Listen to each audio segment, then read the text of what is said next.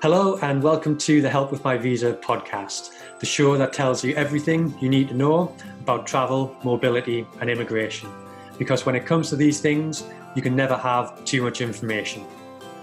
I'm your host, Gareth Richards, and today I'm delighted to welcome to the show Karina Bedford.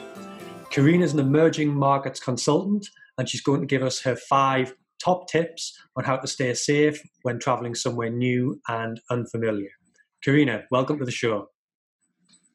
Thanks, Gareth. Hi, everyone. Uh, as Gareth said, yeah, I'm Karina. I'm from London and I work as an emerging markets consultant. Excellent. Well, involves anything from it's primarily Africa to a smaller extent Asia, and it involves anything from doing market intelligence reports for companies who want to set up operations in these countries.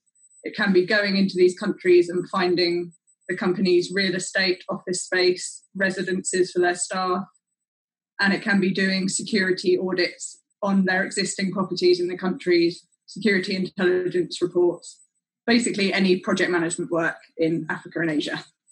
Wow, that's, and, that's pretty cool. yeah, it is. And I've been lucky enough, together with personal travel over the last 17 years, I've been lucky enough to visit I think 35 African countries and 80 countries in total. Wow. I hope that I'm in a good place and touch wood, nothing particularly untoward has happened to me during all this time, even though I've been largely traveling or working on my own. So hopefully I'm in a good position to offer some useful tips if you're traveling to high risk areas. I, I, certainly think so, and uh, you know it's it's a real joy having you here.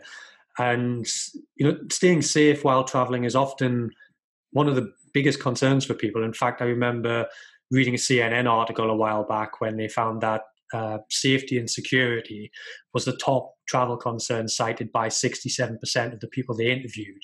So I think that what you're going to talk about today is certainly going to be, you know, very useful for people in in, in many many travel situations. So that 35 African countries and 80 countries in total. Wow. I mean, do, do, do, you have anywhere else left on your bucket list? Is there anywhere else you, you you're still sort of itching to to go visit when we can move around a little bit more? Well, I mean, there's 54, arguably 56 African states, so I've still got a fair few on that list. And I've also I've never been to South America, so I'd love to explore there further. So plenty more places on my bucket list. Cool, cool. So is it, is it fair to say you have a something of a love story with Africa? Yes, definitely. Yeah. So where, where did that begin? Well, funnily enough, it it began when I was nine, watching Comic Relief, and they had the theme tune that year was "Love Can Build a Bridge" by Cher and Chrissie Hynde, and it was back in the day of VCRs. And in the music video for that song, they zoomed into a scene in Africa, and I was only nine, but I just kept rewinding it, kept rewinding it to the African scene, and just wanted to be there. Hmm. So, at the first possible opportunity when I was 18, I went out to South Africa and volunteered there, and then it, my love affair with Africa began there. Wow, wow! And and you mentioned the travels. It's not just been sort of business or volunteering. You've you, have you have travelled um, you know, sort of personally as well for, for, for, pleasure around around some of these places. What what, what sort yeah. of what sort of tourist destinations have, have sort of most stood out for you in Africa? I absolutely probably my top three countries are Rwanda, Malawi, and Namibia, all for very different reasons. Hmm. Namibia is just the skeleton coast. You have shipwrecks. You you have to get a four by four, otherwise you can't drive anywhere. They have shipwrecks, um, you know, every thousand kilometers down the shore where you drive. They have the Himba tribe, who are just fascinating. They have a seal colony. They, there's just, and then sporadic campsites. But apart from that, there's nothing, no phone signal, nothing. It's just wow. really and fascinating and almost lunar landscape with all the um, the sand dunes. Mm. Yeah, yeah. And you mentioned Rwanda and, and Malawi as well. Yeah, well, Malawi, you've got Mount Mulanje. They often say it looks actually like the Scottish Highlands. Malawi, which you'd never think, but it actually does when you're up in the mountains. Yeah, just a little warmer, I guess. yeah, exactly. Minus the, bag, the bagpipes. We've got Lake Malawi, which has some of the most spectacular sunsets on earth, and it's just these are often holiday destinations that people just don't think of, but they're really easy to get around, extremely friendly people, super cheap. Mm, yeah, fantastic.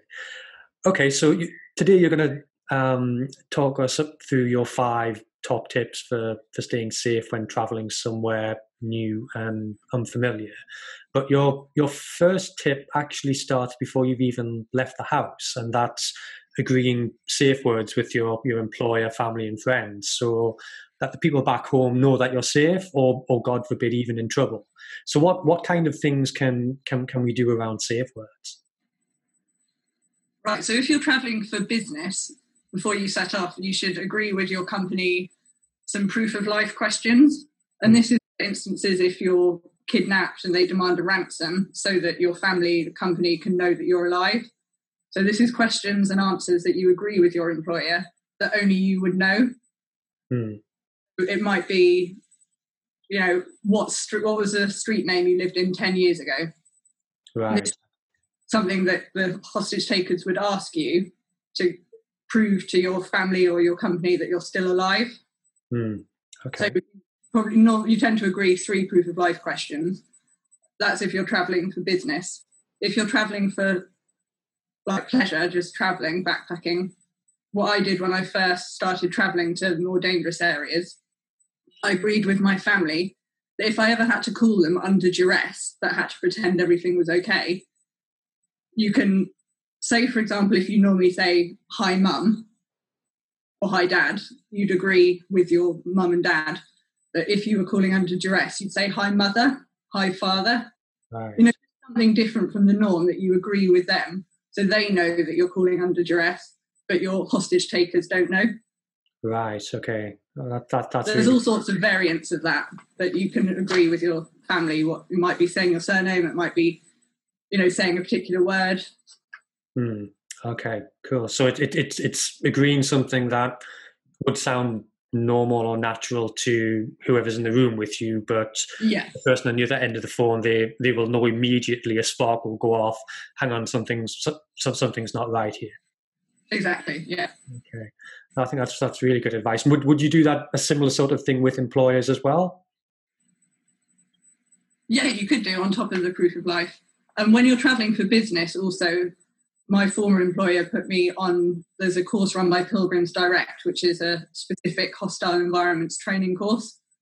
And on these courses you learn how to behave if you're taking capture how to you know first aid all kinds of challenges that you might face. So if you're traveling for business obviously if you're traveling for pleasure you can pay for yourself to go on this course but if you're traveling for work it might be an idea to ask your employer if they will put you on that course yeah, that's, that's really good advice, actually.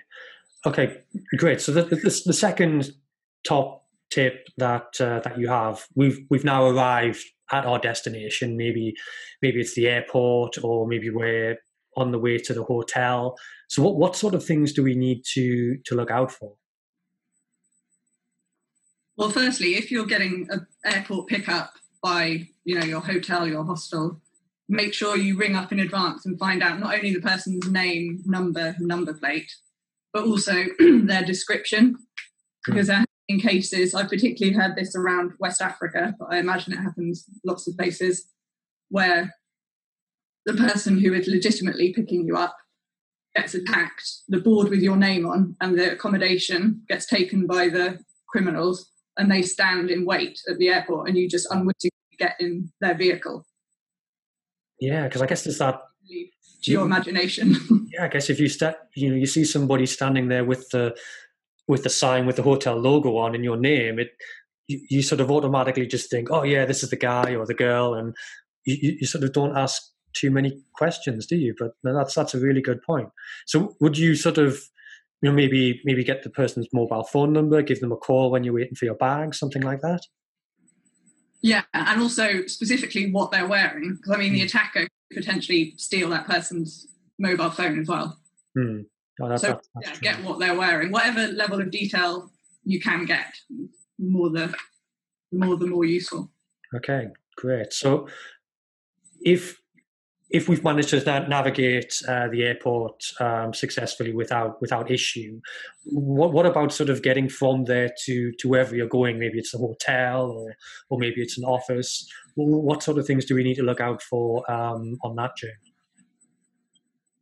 Well, I mean, I found this particularly in Asia. If you're getting a taxi, the taxi driver will often tell you the road we need to take is closed due to uh, protest, due to a festival, or they'll just tell you that your hotel's in a very dangerous area. And what they'll do is they'll ask you for your hotel number, the phone number. They'll dial it from, they'll appear to be dialing it from their own phone. Um, and then they'll speak to the staff member, put the hotel staff member onto the phone to you. And the hotel staff member will confirm that the hotel's overbooked or whatever the excuse may be. And in fact, this person you're talking to is a accomplice of the taxi driver, and you then get taken to a scam tourism office. And this can, especially if you're arriving late at night, this can be really disconcerting, scary. So I just say, be as soon as you get in the cab, and this is official airport taxis as well as street taxis. They're all involved in the game in certain countries. As soon as you get in the cab, just be jokey with the taxi, but just say, no festivals, no road closures, hotel is, just please take me there.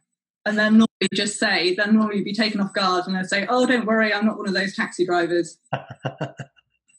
okay. You know, just just humanize yourself with them and make sure you know you know the scams. It's not your first time in the country, even if it is. Hmm. And you should be okay getting to your destination. Right. Well, that's uh, that, that's really good advice. So, I mean, scams is, is was sort of the third top tip that we were going to cover, and I, I guess we've covered a couple of situations um, already on arrival, but um, they can happen anywhere when you're in unfamiliar territory, and I think it it makes it even harder because it's it's difficult to know what is sort of quote unquote normal in in places that you've never been to. So what what sort of scams have you come across on your on your travels, and how can we best avoid them? Uh, well, the one and only scam I've been taken in by was at Victoria Falls, and it was with money in uh, Zambia. It was with money changers, and some of these money changers they are absolute magicians. like they seem to be counting out money in front of you several times so that you're confident that you're getting the agreed rate and then you take it away and they've somehow you know it's half short so i would always advise always check your money always take the money off them before you leave count it in front of them. And also beware this is particularly in india maybe other countries that i'm not aware about. In some countries banknotes even if they have a tiny rip on them or a tiny ink stain they're not accepted. You have to go to a bank and exchange it for a clean one. I mean, lots of shopkeepers or taxi drivers in India, they know that tourists are unlikely to know this. So they use it as an opportunity when they give you change to get rid of all their unusable notes. Right. So, whereas obviously in England, the Queen can have a moustache and a mohawk and the bank is still accepted. So, I mean, just make sure you check all your change as well. Mm, so clean, clean bank. They're legitimate notes and not ripped and not stained.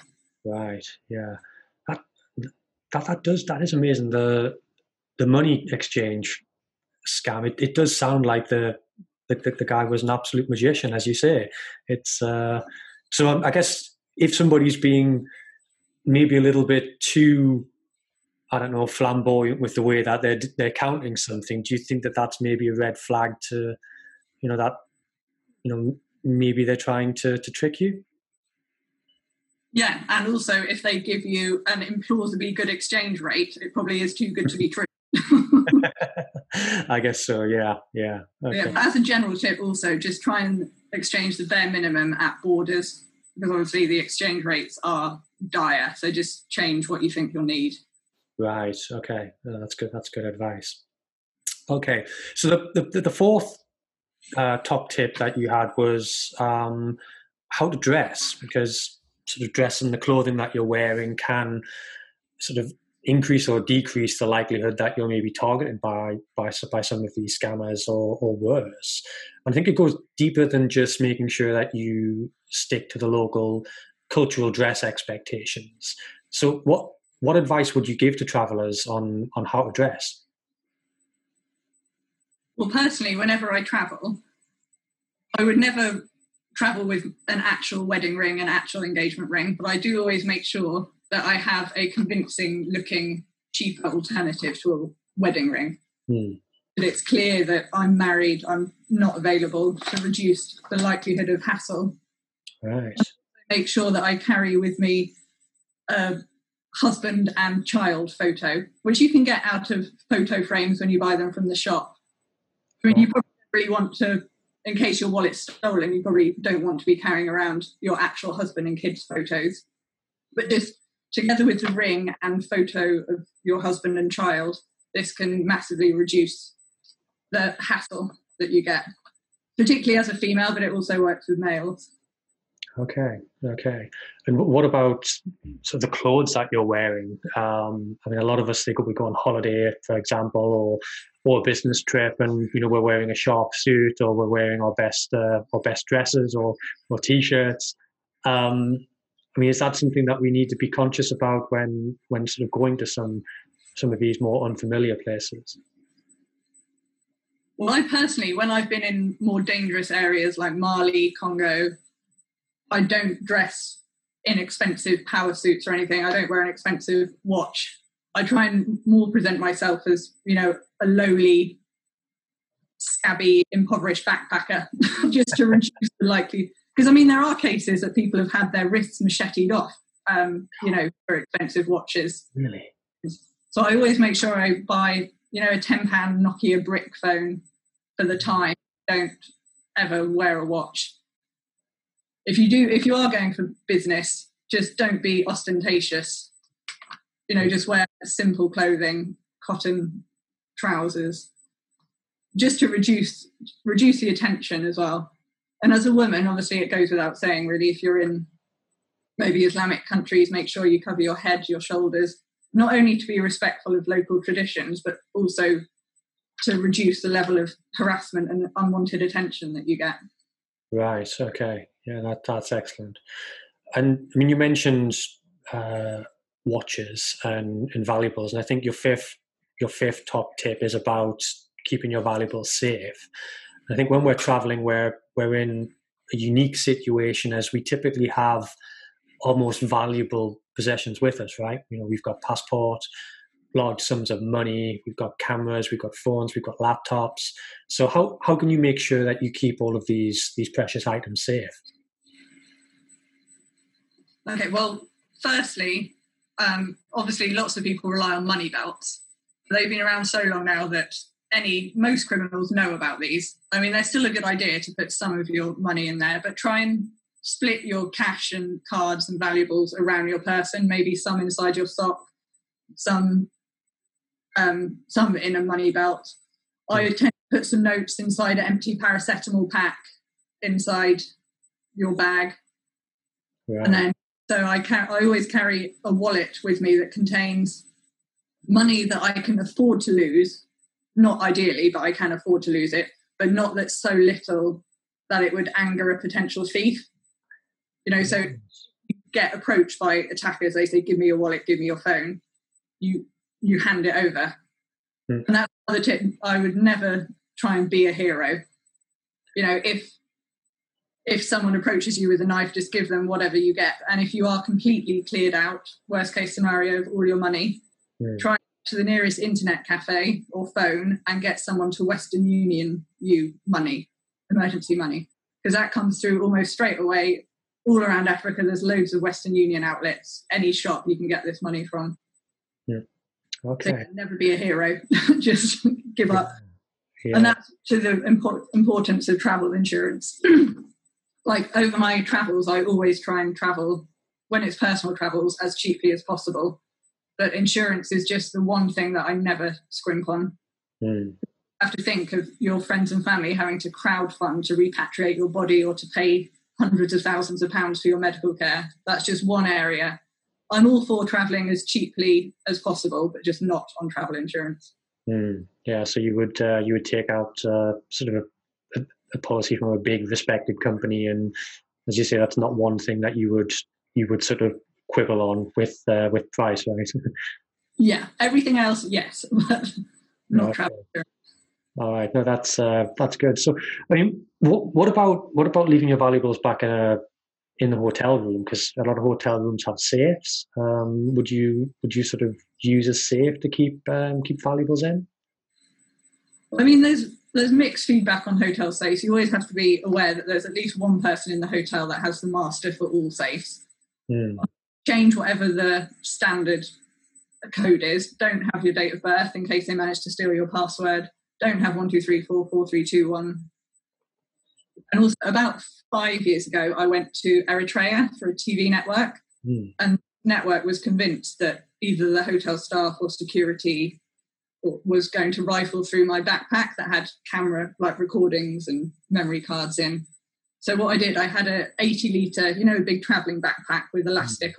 With you know drawstring on the top. And what I did is, if I was leaving my room, I had a big um, softback book that I would bend, say page 160. So I'd bend it like that, mm. put it on top of my valuables in my drawstring bag, and then you know draw the top, draw the string, close my bag. And that meant that if anyone tried to rifle through my bag, as soon as they undid the drawstring, the softback would pop up. Ah. They would never be able to put it back on the exact page that you had known. So that's an excellent way to know if someone's been rifling through your stuff. Right. No, that's an excellent tip. That yeah, very. I'm, I'm going to use that one because I, there's this. Yeah, I, I, thought of that when I was there. I hadn't read it anywhere, so maybe I'll patent it. Karina Bedford security method. I love it. Yeah. no, because I mean it's those those those safes. I mean, I've, I've heard similar stories to to yourself. You know, sometimes you can't you can't 100% trust them. Um, but sometimes you have stuff which is just too darn big to be able to put into a, a pokey little safe. So you've, you've kind of got to leave it in a bag somewhere. And I think that that's... Well, often in hotel wardrobes as well, they have an iron in a box. So if you have a big valuable, maybe an expensive camera, you could remove the iron and then put it in the iron box. Ah, right. Okay. Cool. Because or if it's hotel staffs, they're not going to steal what they think is their own iron. that is true. Yes. Uh, yeah. So just try and think laterally. Hide behind photo frames under your mattress in yeah empty paracetamol boxes. If you're a woman, you can hide it in you know a pack of sanitary ware, which thieves really are unlikely to want to go near. You know, there's all sorts of see places that thieves are unlikely to want to steal where you can stash your cash. oh, excellent, excellent. Karina, that's been that's been so uh, informative. I think that those five sort of tips are they're, they're pretty universal, right? It's not just if you're traveling to, to, to some of the you know unfamiliar places that you've been around, you know Africa, Asia, etc. I think that these are these are really solid tips for for people going anywhere that uh, that they're sort of unfamiliar with. So thank you very much for, for coming on the show and uh, and talking to us about them. You're very welcome. Thank you for having me. So thanks for listening, and thanks again to Karina for sharing with us her five top tips on how to stay safe when traveling to new and unfamiliar destinations. As a special bonus for you, if you like this episode, you can download a free copy of an ebook we've collaborated on with Karina, where she outlines her five top tips for staying safe in new locations in more detail. Visit us at our website at helpwithmyvisa.com slash podcasts and download your free copy today. And if you're on YouTube, you can like and subscribe to our podcast channel so that you're automatically notified when we publish a new episode. And if you're on Apple Podcasts, Google Podcasts, or Spotify, please follow us to stay up to date on the audio versions of the show. And until next time, safe travels.